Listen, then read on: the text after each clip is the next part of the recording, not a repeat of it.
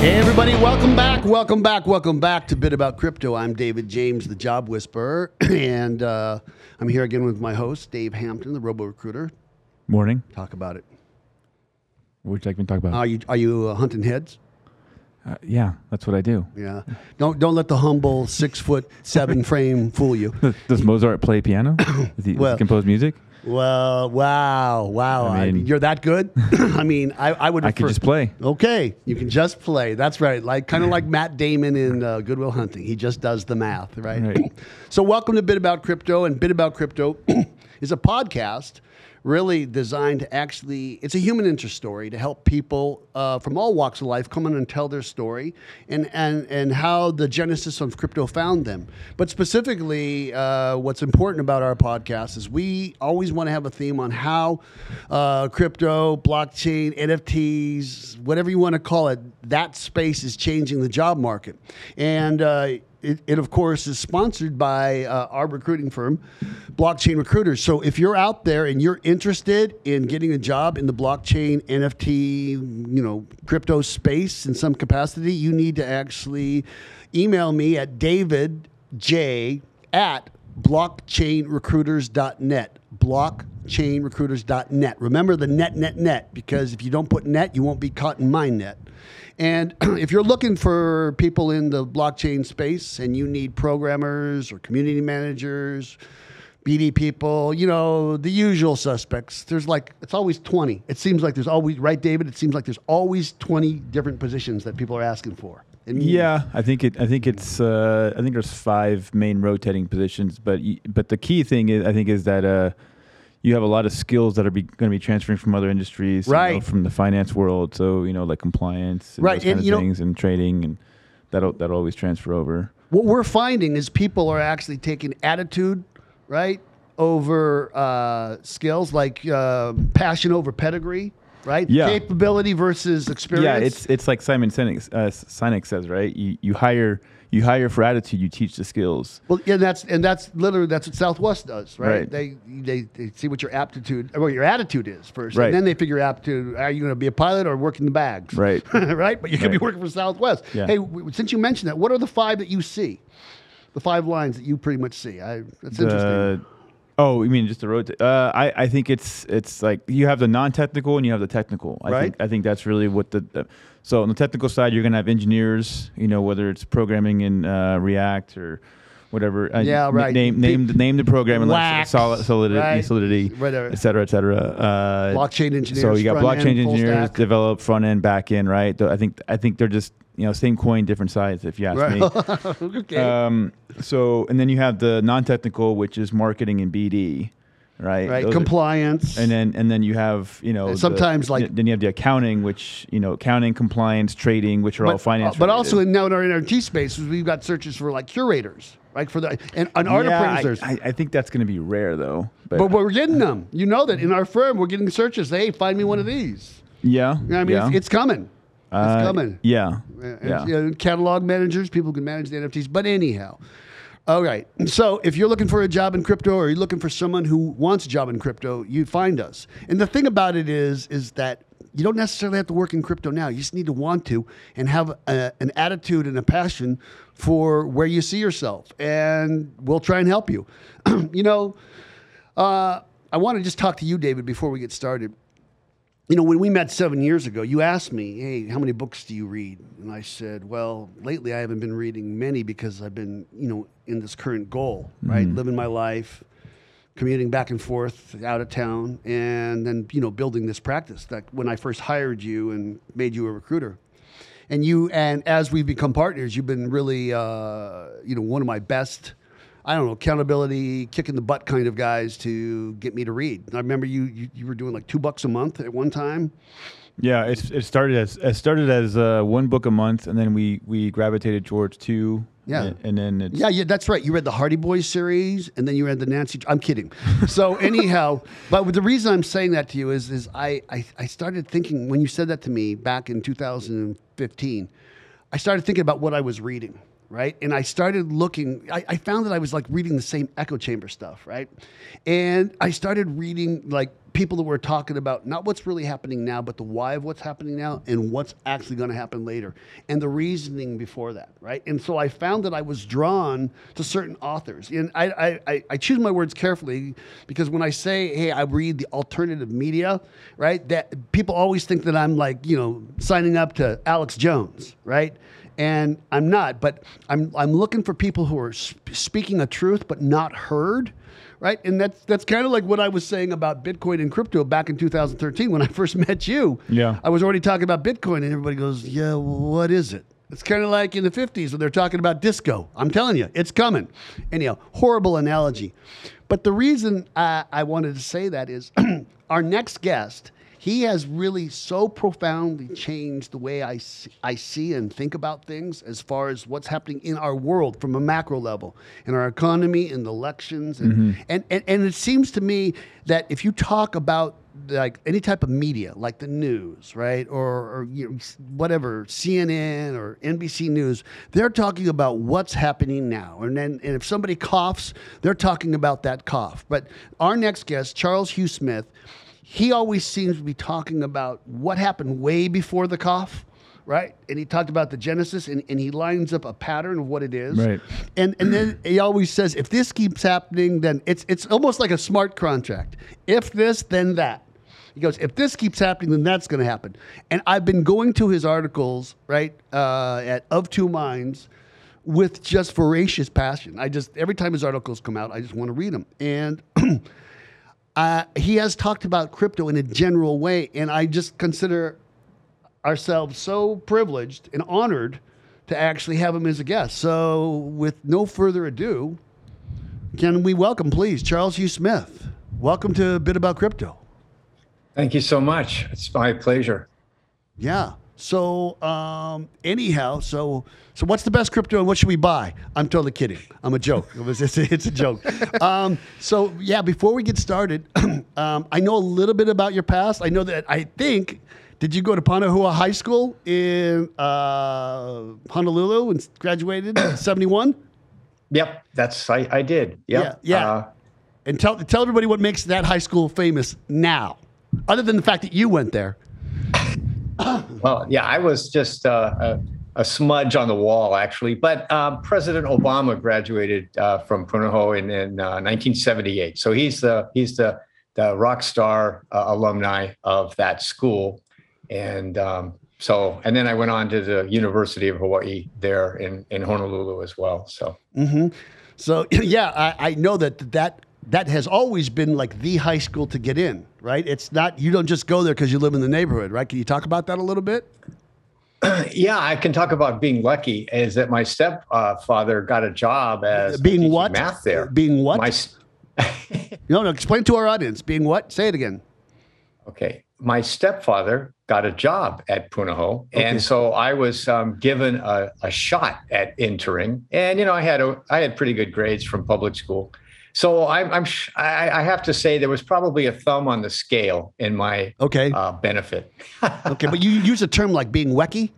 Is that lucky? Oh, being lucky. Okay. Yeah, he was. I, he was fortunate that he had a. Yeah, I, I, I understand yeah. the word lucky. I yeah. just I'm old and I I'm probably just, didn't put the Q-tip in this morning. Yeah. And so anyhow, it, it, you see, it's okay. When you become my age, Charles, I, you'll I give see. you a pass every day. Don't worry. I need it every day. Okay, so you got into. So tell me, you know, in retrospect, what you learned that pay, maybe you wouldn't have learned going to public high school in Hawaii, having gone to Punahou?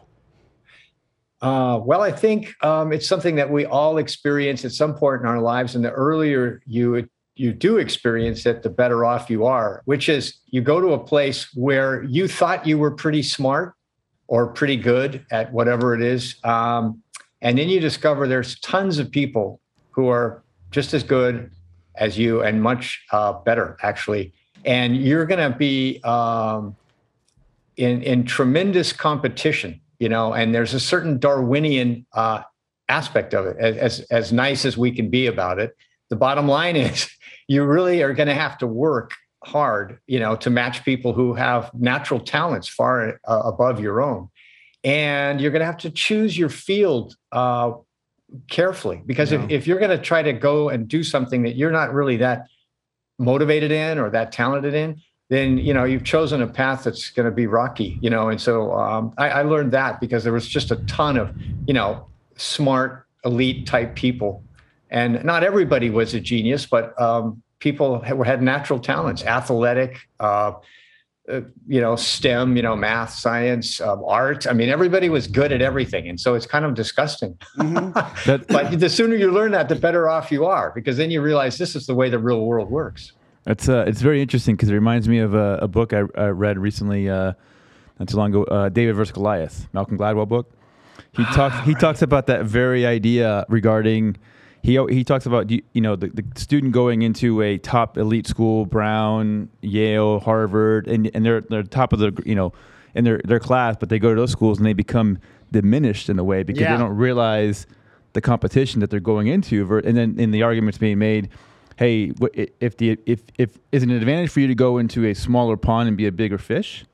Or go in there into a bigger pond and be a small fish? And how does that how does that really? And, uh, the, and the, correct answer is it depends. Yeah, it it, it, it, how does it affect your psyche? Is kind of what he's yeah. talking about. Like the that angle. The whole book is about you know it, thinking that one advantage is a disadvantage versus a disadvantage and advantage kind of thing. So it's interesting interesting insight. Yeah, I'm glad you brought that up because that is really a good context. And if you get into some situation where you're dealing with a lot of people who are really smart and experienced and better than you, if you can survive, then you gain that uh, right. kind of sense of self. Uh, That's right.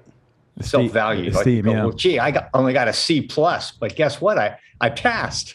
right. Yeah. Well, I experienced that as a golfer. I mean, literally, I've been, I've been taking lessons. I take lessons and practice more than I actually play, and I'm still a 13. And, you know, it just dawned on me about nine months ago you're never getting better than this because you lack the talent. It just is a fact, right? It would have gotten better by now. And so you, what you're talking about happens, you see it happening in athletics all the time, right? This is the greatest high school player, all state, all this. Then he goes to college, and then there, there are 10 of those trying for the same spot, right? Then he goes to the pro, and then you know it, it's like boom, boom, boom, boom, boom, and and it happens in other fields too, right? Absolutely, and so we all have to. Um, the, the fun part actually is if if you're willing to go ahead and fail or not be that great, be mediocre. It's right. then you can actually go and push yourself and get and, and get to be as good as you can in whatever you're doing. You know, and I was like a bench warmer in like three sports. yeah. But you know, it's yeah. like, hey, I learned a lot in each case trying to be as good as I could. So um, and then I'm a mediocre musician. And you know, so the list of stuff I'm really no good at is like really long. But it, it doesn't mean you're not going to have fun doing it. Well, if you want to really see some mediocre, you should listen to this podcast. right? Uh, not the guest, but the host. no, no, no. But um, I, I, think uh, just to kind of tie it in, I think we're really, you know, talking about the crypto space as I want to make a point here, which is if you're going to enter an expanding universe, then you don't have to be the best. If you're going to go into something that's fixed and sclerotic and unchanging, well, then, then you know you're going to be competing against everybody that's got an inside edge, right? The insiders right. or the people with natural talent. But if you're entering a new uh, field that's expanding fast, like crypto and blockchain, then you can make your mark um, without being, you know, the super top. That's elite. correct. That's correct. So usually, you know, I take this show to, hey, well, tell me about you. What you did. I know you. I, I know you lived in Berkeley. Blah blah blah. You're living in Hawaii now, but I, I just, I'm sorry. We got, just got to go now right now. So, so let's let's talk about crypto. Let's talk about how you first saw it and what it means to you. And I really want you to speak at, at just just wherever you want to want to go. So, I mean, everybody is calling it tulip mania, which it's not, right? And I mean, there, there's so much you can talk about it. But I, David, shut up. Go ahead. Okay, well, thank you very much for the intro. And um, I, I guess it's like for me, I learned about Bitcoin first from readers. And so, in other words, people in 2009, you know, right at the beginning, uh, within a few months of, of Satoshi's paper, um, emailed me and said, "Hey, um, what do you what do you know about this, or have you heard about Bitcoin?" And so, of course, then I was curious, right? And so um, um I read the Satoshi paper to the best of my ability. and I started following it. And I and um, because I'm lazy, um, I I kind of realized it wasn't that easy to buy Bitcoin um, at that at that early early days, and so I kind of just was on the sidelines watching and thinking about this, you know. And so then, um, kind of fast forward as I learned more, um, and I wrote this book about my ideas called "A Radically Beneficial World," um, and and um, the the core one of the core ideas in this book, which was published in 2015 was a labor backed cryptocurrency. In other words, a cryptocurrency that wasn't mined or it wasn't just issued um, by you know a central bank or something. It was actually only issued if labor had been um, completed um, on uh-huh. a task that served the community, and then the community mm. entity would then issue this this crypto to um, the workers.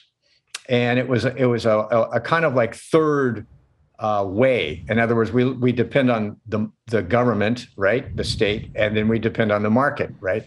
And so, uh, what I was proposing is crypto could serve a as a third um, kind of uh, economy that for people who were left out of either the government or the market economy, they could still make a living, and um, crypto would be the key decisive element in this idea because crypto had unique capabilities that would enable this idea to actually you know come to fruition and then um, I, I, started thinking hey this book is you know uh, maybe it's important enough i should find people to translate it into other languages and so a gentleman, um, a native German speaker who was living in Latin America, you know, contacted me. And so I said, yeah, sure, go ahead. Let's, let's do this.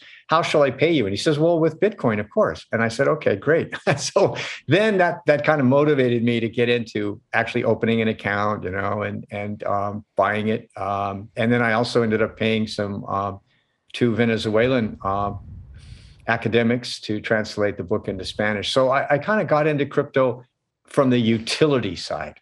And that's a little different than a lot of people are getting into it as a speculative uh, venture. And, and um, so I'm, I'm much more interested in the utility side of it. We'll talk about that. I mean, it's funny because when there's an exponentiation, which is happening, right? We, well, there's a there's a lot of things that are actually happening right now. Number one, there's there's there's gross money printing, right? There's this appetite uh, for these massive social programs that involve the just the rapid exponentiated printing of money that's not sustainable right and these things every, everybody is seeing that the i'm not to call it wealth inequality the ability to actually just pay for basic things whatever things are mansions yachts all the way to a piece of cheese right gallon of gas is going up, right? And what they're not realizing is a lot of them, they're not realizing the causation is massive money printing, but they're realizing it now, right? And so people are going to crypto for a, a way, an equalizer, right? It's like they, they're hurting, so they're going to it. I mean, that's, that's not all of them, but it's a speculation and it's an equalizer. And uh, do you agree or disagree with my, my hypothesis? No, I think you make a very good point, and let's um, let's break that down a little bit because um, I think the way I would uh, state what you um, just said is that um, if if if you've earned some sort of money with your labor, which is the vast majority of, of people, if you can buy something that's going to hold its value, that's going to give you an edge over being forced to own uh, a form of money uh, like a fiat currency that's losing value. Right. And so that's the equalizer aspect of it is that that, that crypto, at least um, so far, has been a, um, a, a form of money that doesn't um, that can't be engineered to lose its value by the central state or the central bank.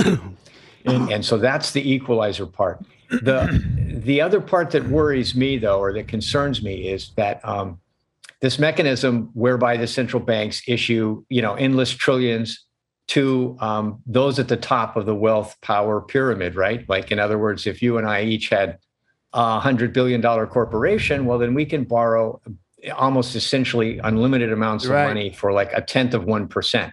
well, if we're smart, then we use that money, which is has no value. It's totally disconnected from the creation of value, right? We can just take this funny money, which I call counterfeit money, because that's really what it is, and then we can buy cryptocurrencies with this with this fake, you know, counterfeit right. money, and then we have something real. And so, the closer you are to the source of that counterfeit money, the more crypto you can buy, and that's my concern because I think the the, the super wealthy of the world um, are, are glomming on to crypto. And you know they've got you know vaults in switzerland and everything just like they have you know vaults in switzerland for their gold right yep. And so that's my concern is that um, I, what i want to see develop over the horizon in crypto is is a way to turn labor into capital in the form of cryptocurrencies now the way it is now is you work at your you know your crummy corporate America job or whatever, and you don't mince words. and uh, you know, and and you're a wage slave and a debt serf, and then if you can scrape up a hundred bucks, then you can buy a crypto, and and um, so that's that's um, that's really not the ideal situation. What I'd like to see is you go ahead and work at whatever your job is, and you can take your entire paycheck in crypto. That's the goal, mm-hmm. and so that and so then you're not uh, because what what it is now is most people are are not able to save enough to make um, a, a, dent in in their um, lifetime security right i mean yeah. and this is another issue that i have with with cryptos is sure those of us who got in early and of course there's many people who brag about getting bitcoin for a dollar or 10 bucks or under 100 and, that, and then that's fine. And if you got in under a thousand you actually you're doing pretty good. But you know the early adopters had tremendous advantage. And so um, we can't really equalize that. Well talk about but, that advantage. That's it's, it's, important. You you talk about that advantage. Ooh, yeah. I'm so excited okay, you said well, that. yeah just it, it's it's like um, in any investment those that got in and, and got the, the the shares or the or the the um, the coins at you know at a dollar and and then it goes to a hundred or a thousand they obviously have a tremendous advantage over the person paying a thousand or ten thousand or a hundred thousand because th- that person is facing if they're lucky maybe they'll get a double or a triple where the other person bagged you know like a thousand for yeah a hundred yeah hundred or a thousand x versus the person yeah. that actually right right right yeah. and, and so then it sort of becomes an insider situation and and i think we uh, people don't like to talk about this because it's um it it uh, changes your view of, of crypto when you realize that just as there's insiders when stock is issued, then and those insiders have the majority of the yep. shares, yeah. then they can um, they have an inside track and they also have the power to uh, you know kind of uh, adjust the price because they have they have the uh, the bulk the mass yeah. and so um, that means that as a speculative vehicle, you, you have to really keep an eye on how many whales there are. And of course, that it's true of, of Apple stock or a biotech startup or, or of a cryptocurrency. So in your book, Will You Be Richer or Poor? I'm, I, I just noticed that. That's not the entire title. What's the entire right. title? Good enough. Okay. Yeah, in your book that you wrote, which I read, by the way, thank you, David, for making me read books. Right? Will you be richer or You're poor? welcome. Yeah. Will you be richer or poor? Um, I think you were talking about this exact same type, type of concept on all things. On where are you on technology, right? Or are you the person that thought that getting computers to talk to each other would be a good idea? Bill Gates, right? Are you the guy that ta- thought that uh, electric cars would be a good idea? Elon. You you understand what I'm saying. Versus the person that just uses Windows or now has to rent Windows versus the person that actually, you know, bought an electric car, Tesla, or the person that actually will actually use the electric car that drives to them based on their universal basic income coin, right? I mean, that's.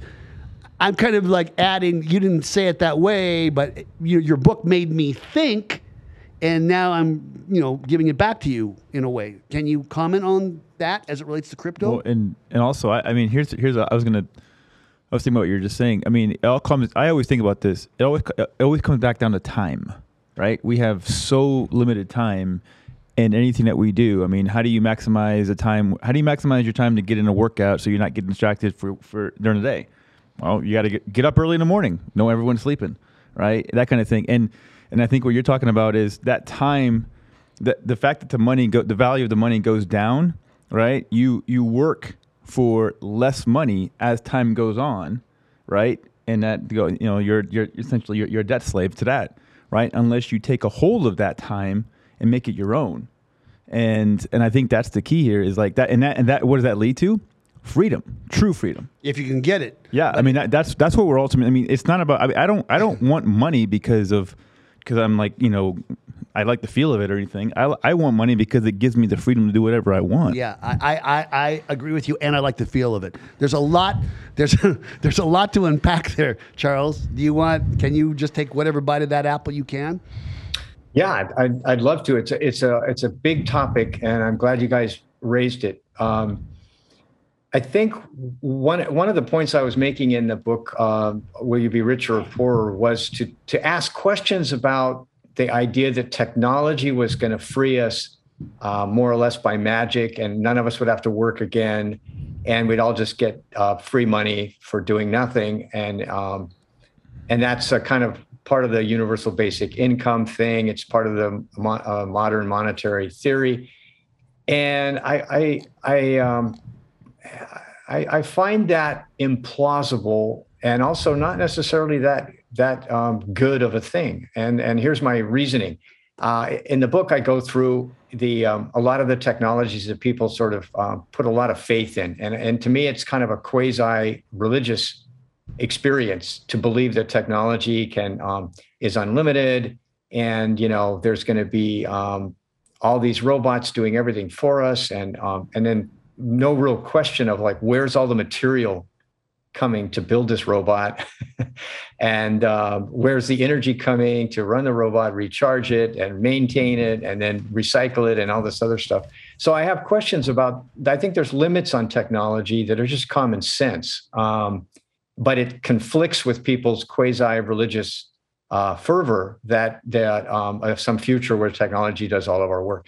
The other point I, have been trying to make in my books is actually work, um, which to your guys' point, ideally you choose the work that you want to do most, at least some of it, and that that work inspires you. It, it gives you an idealistic uh, goal and um, and it does it, it encourages you to do your best work right and then your best work is not only improving your life and as as, as self-expression and uh, the um, maturation of your skill set and but you're also helping the larger society because you're doing good work right, right. so i think we're denigrated work uh, and and it's a subtle uh, process and i think it's been denigrated for at least two generations yeah it's not so subtle we, we get people jo- no no we get people jobs for a living, right? So you have to understand, you know, and now it's it's it's not. It used to be. I'll just say when I started like in 1988 as a, a professional recruiter, right? How much does it pay? I could go. It pays X more than you're making. I'm there right? And now we've gone from how much does it pay to this generation to why would somebody want to work here? right? I mean, so and, and the why would somebody want to work here speaks to the uh, the, the generation, right? And also, I, I hate to do this, right? But since we're here, we're talking about getting jobs. We need to guys get a word from our sponsor real quick, Charles. You don't mind, do you? Absolutely not. It's all about work and jobs. I love it. yeah. Well, I mean, yeah. I mean, you're all about labor, getting paid for your labor correctly, authentically, accurately, with the correct price. Then we're your guys. So, Travis, who is the uh, podcast spo- uh, sponsored by today? blockchainrecruiters.net blockchainrecruiters.net like we said at the beginning of the show if you're looking for a job in the blockchain space or you're looking for someone you got to you need blockchain people in that way, then you need to contact us. And you know, here's the deal. It's just it's got it used to be David that we would list, hey, I got a couple of these candidates. I got we just have too many. All right. So here's what I'm going to say: We've got full stack developers, anything you can think of in the blockchain, including art uh, uh art uh, appraisers, right, for the NFTs, right, validators, custodians uh, people that actually build NFT warehouses. This thing is just blowing up. So if you want a job in the blockchain space, crypto space, NFT space, then you get a hold of us at Blockchain Recruiters. And you can find me on Twitter. I'm uh, the BTC Recruiter. And that's a really good way to get a hold of me as well. And uh, you can actually get a hold of uh, Robo Recruiter over here, right? You, if, uh, if I'm too busy, right? Yep. And uh, Dave at Dave at blockchainrecruiters.net. You can yeah, you have my phone number, uh, Travis. no, no, no, don't. Yeah, That's David James's phone number. yeah. Let's let's let, let, let's uh. I, I, yeah, we gotta get that phone number because my phone number just blows up. It just, I want a job, I want a job, I want a job. Yeah, I, I mean, anyways, we, I mean, we're, we're ranging from chief technology officers, blockchain engineers, marketing managers, and, and again, the key thing is is that you're not having to have like the crypto knowledge per se as much as having the passion for it, the aptitude that go, goes, along- the ability to do it, but most importantly is the right attitude. That's right. Right. And, and I just, I just, I just want everybody to know that um, we, we, have, we, what we do at Blockchain Recruiters, we aggregate people. We aggregate candidates that aren't candidates yet in the, in the blockchain space. So our staff, they're taking all the profiles of any anything you can think of in the blockchain area, and we're putting them at. We're finding their phone numbers and emails. So when you call us, we know how to get them real quick. But I want to get back. So thank you, Blockchain Recruiters. Thank you for sponsoring us. Yay!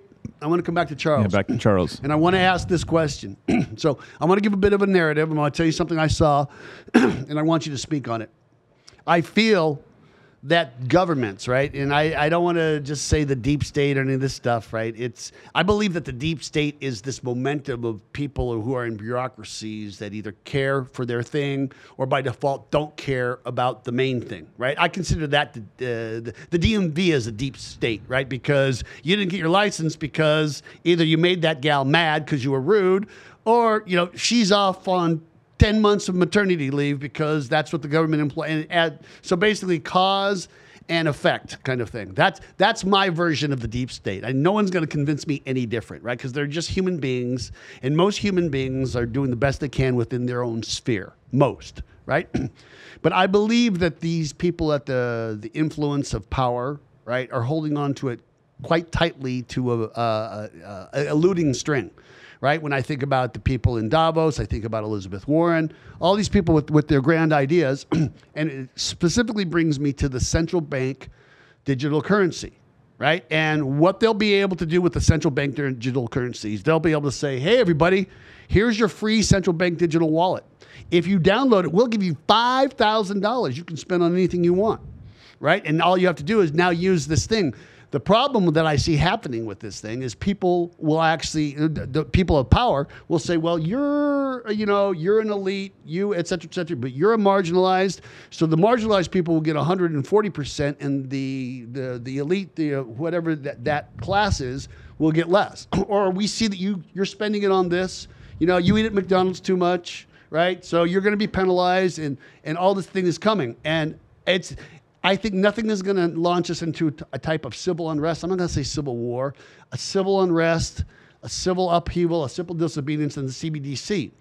But China wanted to actually front run, right? The, the U.S. dollar, as you know, five for my listeners, five percent of the world is the United States, but 88 percent of the world uses the U.S. dollar because we we brokered a really good deal after World War II. More than land was you use our dollar right? And so I believe that China already has done this. They've launched their CBDC, the digital yuan, because they want to front run the dollar in places like Africa, right? P- places in India, et cetera, et cetera.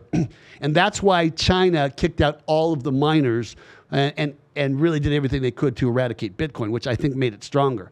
So I know these are theories that you can speak on. Can you can you just take whatever bites of the apple you wish on what I just talked about? Love to. Thank you very much. Um, let, let me just uh, start with a comment that um, is core to my thinking, which is that um, the middle class comes from turning, um, having an economy that allows them to turn labor into capital. Okay, and that's that's the key transformation. Turn your labor into capital that right. then is productive. It produces income and it pro- provides security. Right. So when we think back on like the bad old days of exploitative capitalism yesterday. no, I mean the 19th century. Um, you know, people worked and they could barely get by, right? And was, they were paid so little, they had no ability to save anything, right? They just barely uh, made their daily bread, and that was it. And so they could not turn their labor into capital. Whereas uh, in the 20th century, why did we get a middle class? Well, it was because uh, wages went up, productivity went up, um, and so people were able to say, well, I, I'm I'm making enough money now that I can buy a house, right? And then that, that the house is an asset, or I can buy a savings bond that pays me, you know, four and a half percent. And then they had an income stream. And so that's what generates a middle class. And when you don't allow labor to be transformed into capital because wages have stagnated or the money's being inflated away, uh, which is the case now, then you don't have a middle class. And if you don't have a middle class, then you have an unstable society, right? Because then you have rich and poor and so that's a, that's systematically unstable and then you get a government that's overthrown or you get a revolution or you get a, a, depression or whatever because that's just unstable so to go back to your question about digital currencies what you're describing is exactly the idea the plan right? Like let's co-opt the whole crypto space by issuing our own digital currency which we control the issuance of right. right? And meaning that there's no mining or there's no limits on what they uh, how much of this digital currency they create or who they give it to. And so as you say they can look at um, the your digital wallet that they issue you which looks um, kind of like a, a, a, fairy tale, right? Ooh, free money. Everybody's going to grab it. then they look at, as you say, how you're going to spend the money. Oh, you're a patron of, of Two Minds. Sorry, you got canceled. Right. Mm-hmm. We don't like that guy. So your your digital wallet's now zero. Yeah. Hate, hate that, speech. Pal. Hate speech. Right. right. right. Yeah. yeah. yeah. And so um, this is the exact opposite. It's like a nightmare um, it's the exact opposite of what the crypto dream um, and and promise was. Yeah, right? no, talk and, about this. Yeah, th- go, go. Yeah, yeah let, the, let, let this horse ride. so the the the idealized version of crypto, which everyone, um, those of us who are fans of the whole concept, um, is that it's decentralized, that it can't be controlled by a central authority, and and uh, we're very wary of all attempts by central authority to control it. So I, I think it might be, and I don't, and I, I have no uh, reason to, uh, n- no justification. There's nothing in writing that I can point to. But uh, following the the thinking that um, that you had about what are the elites thinking? Well, the elites realize they can't, you know, get the horse back in in the stable, right? So then their choice is to co-opt crypto. They can't control it. Well, then let's just co-opt it, right? Let's buy up the most valuable ones ourselves with our funny money and then let's let's um herd the masses into our version of cryptocurrency which we control um, by there's seven people in a room that get to control you know who gets it and how much. So that's the exact opposite of what the idea was. So where does that lead us? Um, is anybody going to not spend their free money from the Fed or the Central Bank of China? No, they're going to go ahead and spend it, and um, that level of control is is um, is is very powerful. it's intoxicating. so how do we how do we evade that? Well, that's um, maybe you guys want to speak to that. How how do we get around that? What you do is you take all your CBDC and you invest it in Evergrande. That's what you do. so anyhow, no, no, you you you think Bitcoin was a good buy at a dollar? You could get Evergrande right now for like yeah. one million pennies on a dollar right one, now. One yeah. millionth yeah. of a cent on the it's dollar. It's gonna go up. It's oh, gonna go up. It's too big to fail, right? Just like Lehman Brothers. Um, yeah, it's uh, look. There is this, there is this bifurcation that is coming, right? And I just there there are just two kinds of, of folks: those that realize that the thing is broken, and those that will.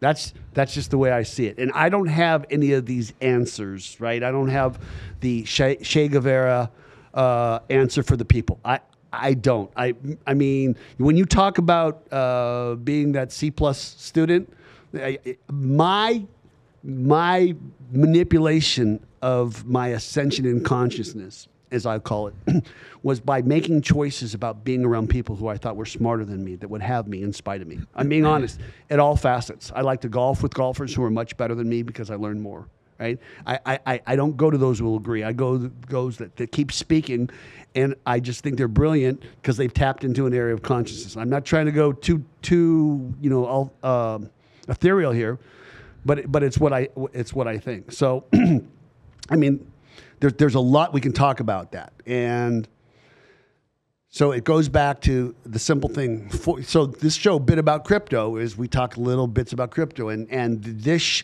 if you're new to crypto within the last 18 months, and you listen to Charles, David, and myself speak, there'll be few things you'll get, a few things you won't get. But if you listen to it in three years from now, you'll go, "Oh, that makes total sense now, right?" We, it's not that we were speaking above you; you just haven't like risen in the amount of uh, gray matter that you need to grasp for conceptual. It's like seeing physics, right? You got to start with math. Yeah, I mean, Go ahead. I, I, I mean, I think this is, I think Bitcoin, crypto. I think, I think what it's what it's coming down to, it's a philosophical choice of freedom. I mean, I, I come back to that idea. I really come back to, you know, living right and what does that look like? And so, you know, I think, uh, I, I, I mean, in my life, the things that I, the choices that I have made have gotten me to this point have been, I, I, I followed a guy named Dave Ramsey. He said, "Cash is king, debt is dumb." Right. So get out of debt. That's that's. I think that's one of the first things that we we got to do is is you get out of debt. Then that, that provides an ultimate freedom to a point where you can start. I mean, you can start saving, you start investing, you can start spending, you start giving, all that, all those kinds of things. Yeah, and to that point, uh, I'll say this to you, Charles. Right? Everybody's, you know, everybody. When I go and speak to people about jobs, even if it's jobs I don't know about, I know about getting people jobs, and I say, I want you to be in love with yourself and be in love with the thing you're doing without falling out of love with yourself. And specifically, people in the golf industry, they got these great ideas that they're going to make a living playing golf. Well, then you're going to get married, and she's going to want a baby and then she's going to want a house. Then she's going to want a bigger house, right? And and and so we find ourselves becoming a, a emotional, material debt slaves, unbeknownst on how we actually got there, right? And for where David and I are right now, we we actually because we're debt free, right? And you know, because you know we we've got a little bit of crypto, nothing to brag about, right? But we actually, as we uh, take on clients, we say, yeah, you're going to be difficult, as opposed to, hey, we really need the money right? It, it, it's, it's been a freedom for us. But to your point on what you were saying, how could we speak on that? People are going to learn what the difference and what the real meaning of centralization and decentralization is, right? There are a lot of people say, I got Bitcoin because it's decentralized. I go, yeah, where do you have it? They say, Coinbase. I say, you're not decentralized, okay? You're centralized Yeah, it's like the- having your money in the bank. the same person that has the authority to actually seize your money, the IRS, the Justice Department, someone who sues you, whatever it is, they can actually tell Coinbase, you can't actually have access to it. Please give it to us, just like the Canada Bank account. So I think what happens is this concept of centralization versus decentralization, you know, there, there's a lot of awareness, but not nearly as it is in the mainstream. And I'm going to just say something that happened, right? Because, you know, you. I, I knew you were going to bring, you were going to evoke so many emotions in me, Charles, which you have, and thank you for that. But you know, I'm, I, I come from like, I, I don't come from any money. I don't come from like any type of entitlement. I've worked for everything, and my parents have all worked on both sides. And I, there was a time in my life, uh, like 25 years ago, when I was upper lower class, and now I make more, and I'm, I, I, I know I, I was lower upper class, and now I make more, and I'm upper lower class, right? Because that that middle class does not exist. It does not exist. It just it just doesn't. So, but what I wanted to say to you is, I'm just changing topics here a little bit, or I just want to ask you, when I listen to progressives speak, right, and the progressives usually right now they're talking about you know the gender identity and the whole thing, and I'm not trying to get on either side of that, but one of the things I hear them say, and I don't know how to how to respond to this, or even how to even in, in, in- take it into my own psyche is. Why are they saying that capitalism is something to be mentioned as a form of an antagonist in a book or in a movie, not a protagonist? Like capitalism, I mean, everything that's good about America is, is built on capitalism. And why are they saying capitalism in a bad way? Well, that's an excellent um, question, and um, I'll answer it for myself, um, not as a progressive, but just as somebody who's read Marx and um, uh, I can't claim to be an expert or an academic in it, but I, I get the critique and I, I get the positive sides as well. Right, the Adam Smith is um, if we go back to the roots of capitalism, uh, per Adam Smith, there's a moral foundation. In fact, Adam Smith's less famous book is not the right. wealth of nations. It's yeah. it's the it's the moral side. That yeah, there has right. to be a moral foundation, right. and we've lost that in America because we have absolutely where our economy is dominated by centralized entities, monopolies, and cartels. You know, like here's your cable choices. Oh, there's one. Yeah. That's nice. Yeah. Oh, and here's your healthcare choices. There's two, but they mm-hmm. charge the same amount. Yeah, we've merged. We've we've acquired. right. Yeah. yeah. Yeah. And then here's your social media cartels. You know, and so it's like I think what we need to do is uh, look at capitalism with a small c, small scale, small scale local markets work, right? Decentralized markets. That's the idea like the original form of capitalism was the the uh, trade fairs in right, Europe. right, right. Yeah, like like think David Copperfield, not the magician here in Vegas, but like the the book David Copperfield, right, or Oliver Twist, right, out to the markets. Yeah, and in fact, like even like the 1500s, where people went to these huge local markets and and um and then they brought what they had to trade and sell, and there was horse trading, and then and people used paper, right, because there wasn't enough gold and silver you know, before right. uh, before the uh, uh, the Spaniards um, exploited Latin America, there wasn't enough gold and silver, so people had these sort of um, you know bills of lading and stuff like that. And uh, the, uh, but so that at that level, capitalism is extremely powerful because it rewards innovators, it rewards experimentation, and then you and the, and the cost of failure is not so high that you can't pick yourself up and try something else, right? So that's kind of what I see as the promise of crypto as well. And so let me just sketch out this sort of my crypto fantasy, this idealized version of it. And it's it's related to the moral foundation of capitalism, and it's also to uh, speaking to poverty globally, right? In other words, I, I know some of my readers have done stuff like gone up uh, a river in a canoe to a village in um, Africa to set up a uh, direct current solar panel so the residents can charge their their uh, mobile phones and so on. And um, you, you, realize there's a lot of poverty in the world. And so then you go, well, how could crypto and blockchain uh, address that? Is, is there a potential for to change the world in a fundamental fashion, not just for those of us in the wealthy countries, but people who uh, don't have much opportunity? And the answer is, well, yes, I'd say a huge, uh, wild, screaming, wacky uh, yes. And the reason why that could work is that you could have this community based cryptos that are not mined. So you don't need like huge electrical energy. You don't need um, a centralized power plant and all that other stuff. It's issued, like I said, for labor. Since we're talking about work and labor and turning labor into capital, then I think cryptos have potential there. And if that were um, a global uh, non, you know, nonprofit, or or we could even say an open source, kind of like a Linux version of crypto, right? Where anybody can look at the code and go, okay, we, we can tweak this, but it's it's open source and it's transparent. Then you're giving people the means to engage that small scale capitalism. But don't you think that possibly if we go to a Bitcoin standard, right? And, and let's just speed the tape up where everybody everything's priced in satoshis, right, as opposed to dollars. That that in fact exact thing happens. What you're talking about, Charles, is you're talking about sound money without like some picture of Kobe Bryant being attached to it, right? Or without like a quadrillion of them being made, right? And, or no use case. Right. And let's not forget that Bitcoin is the largest financial network in the history of the planet. It's bigger than Visa.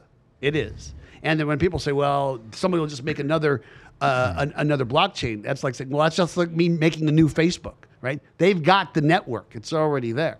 So my question to you is: Do you see the possibility that Bitcoin could be that thing that you talk about?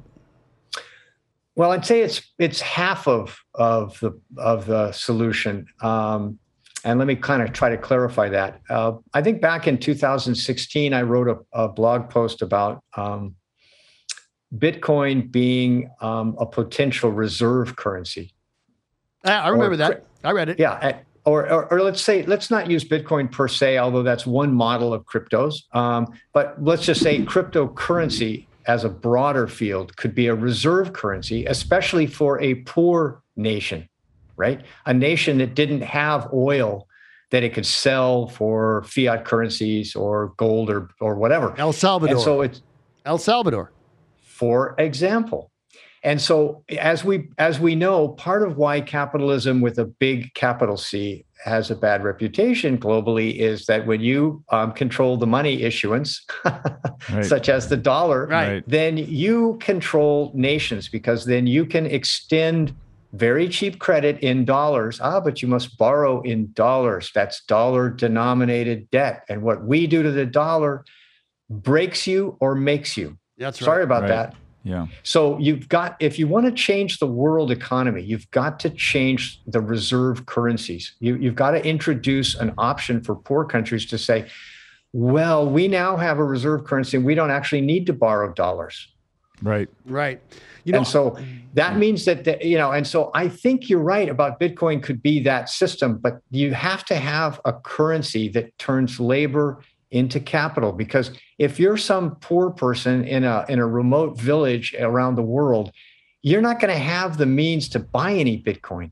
I'm sorry. no, no, you, you, no, know, no, you've got to be able to have that. And so that's where i'm looking at my crypto labor backed crypto is that I, I, think there's a missing piece in that puzzle and that's um, that's what i propose.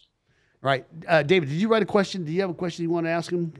No. Okay. I didn't know. Okay. So um, you know what what happens is I, have heard people talk like we're in a civil war, right? I mean, this abortion thing won't stand, or this gun thing won't stand, or the Second Amendment won't stand, or or if Trump's elected or Trump's not elected or whoever, yeah, this won't stand. It's like yeah. A lot of people will actually scream that, right? And they'll they'll go straight, you know, uh, vocal but it won't go you know pitchforks and uh, and torches right as until personal personal uh, euphoria and, and just sense of harmony is now personal dysphoria and fear. And there are a lot of things I see could actually set this thing off, right? For example, we've got this whole vaccine thing, right? And that you want to talk about a nation divided, right? Whichever side you're on, but you can just see that we that it's like there's a whole Mason Dixon line, right, of consciousness with each person. And there's also, but there's there's a lot of things that people aren't thinking about. That the the possibility, if I, I I'm just going to say this, and I'm trying to. My only political speak is is that I I'm strong in the belief of crypto, right? But I don't endorse or, or oppose any politician, whatever. But Joe Biden is very weak, right? He's he's very weak, and yeah, literally yeah, literally mind, body, and spirit. Okay, mm-hmm. and I, I really just I'd really like to know who's really calling the shots there. But I, I don't think that our adversaries or the other nations are stupid. I think China knows it. I think Russia knows it.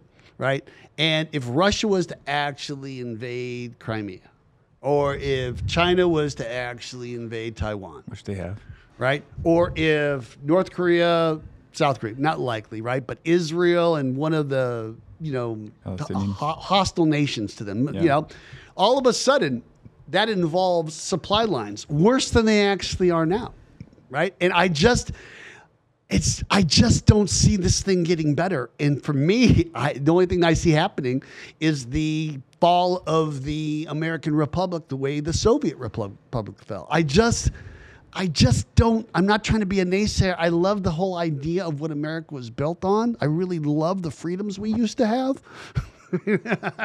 but, but what I really want to say to you is uh, go ahead and prognosticate fantasy. How does, what happens and how does it end? wow. These are, you guys ask great questions. and uh, so uh, I think I'll I'll start, but as you guys both know, because you're both readers of my blog, I often refer to Peter Turchin, you know, uh, uh, amongst other historians like David Hackett Fischer. There's been a lot of guys who look at cycles in history, and of course, cycles are not just um, you can say, oh, well, they're just pulled out of thin air, but actually, the human uh, mind, you know, wetware 1.0 um, is actually fairly predictable. You know, it goes mm-hmm. in cycles. Yep. And so, uh, in Turchin's view, eh, you know, societies go through these cycles where people find a reason to cooperate, and that's integrative. You know, and that that's um that's an upcycle. Then that degrades, and people find reasons to disagree and and and to not cooperate, and that's disintegrative. And that's the, the cycle you're describing that we're in right now.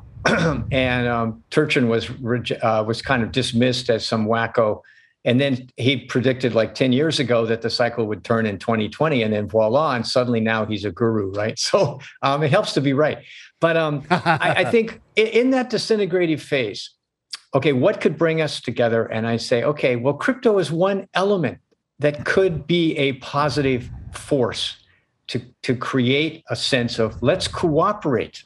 I have a reason to cooperate with you. I, and, and I no longer care about your political views because we are brothers and sisters in a um, crypto community that's doing good work.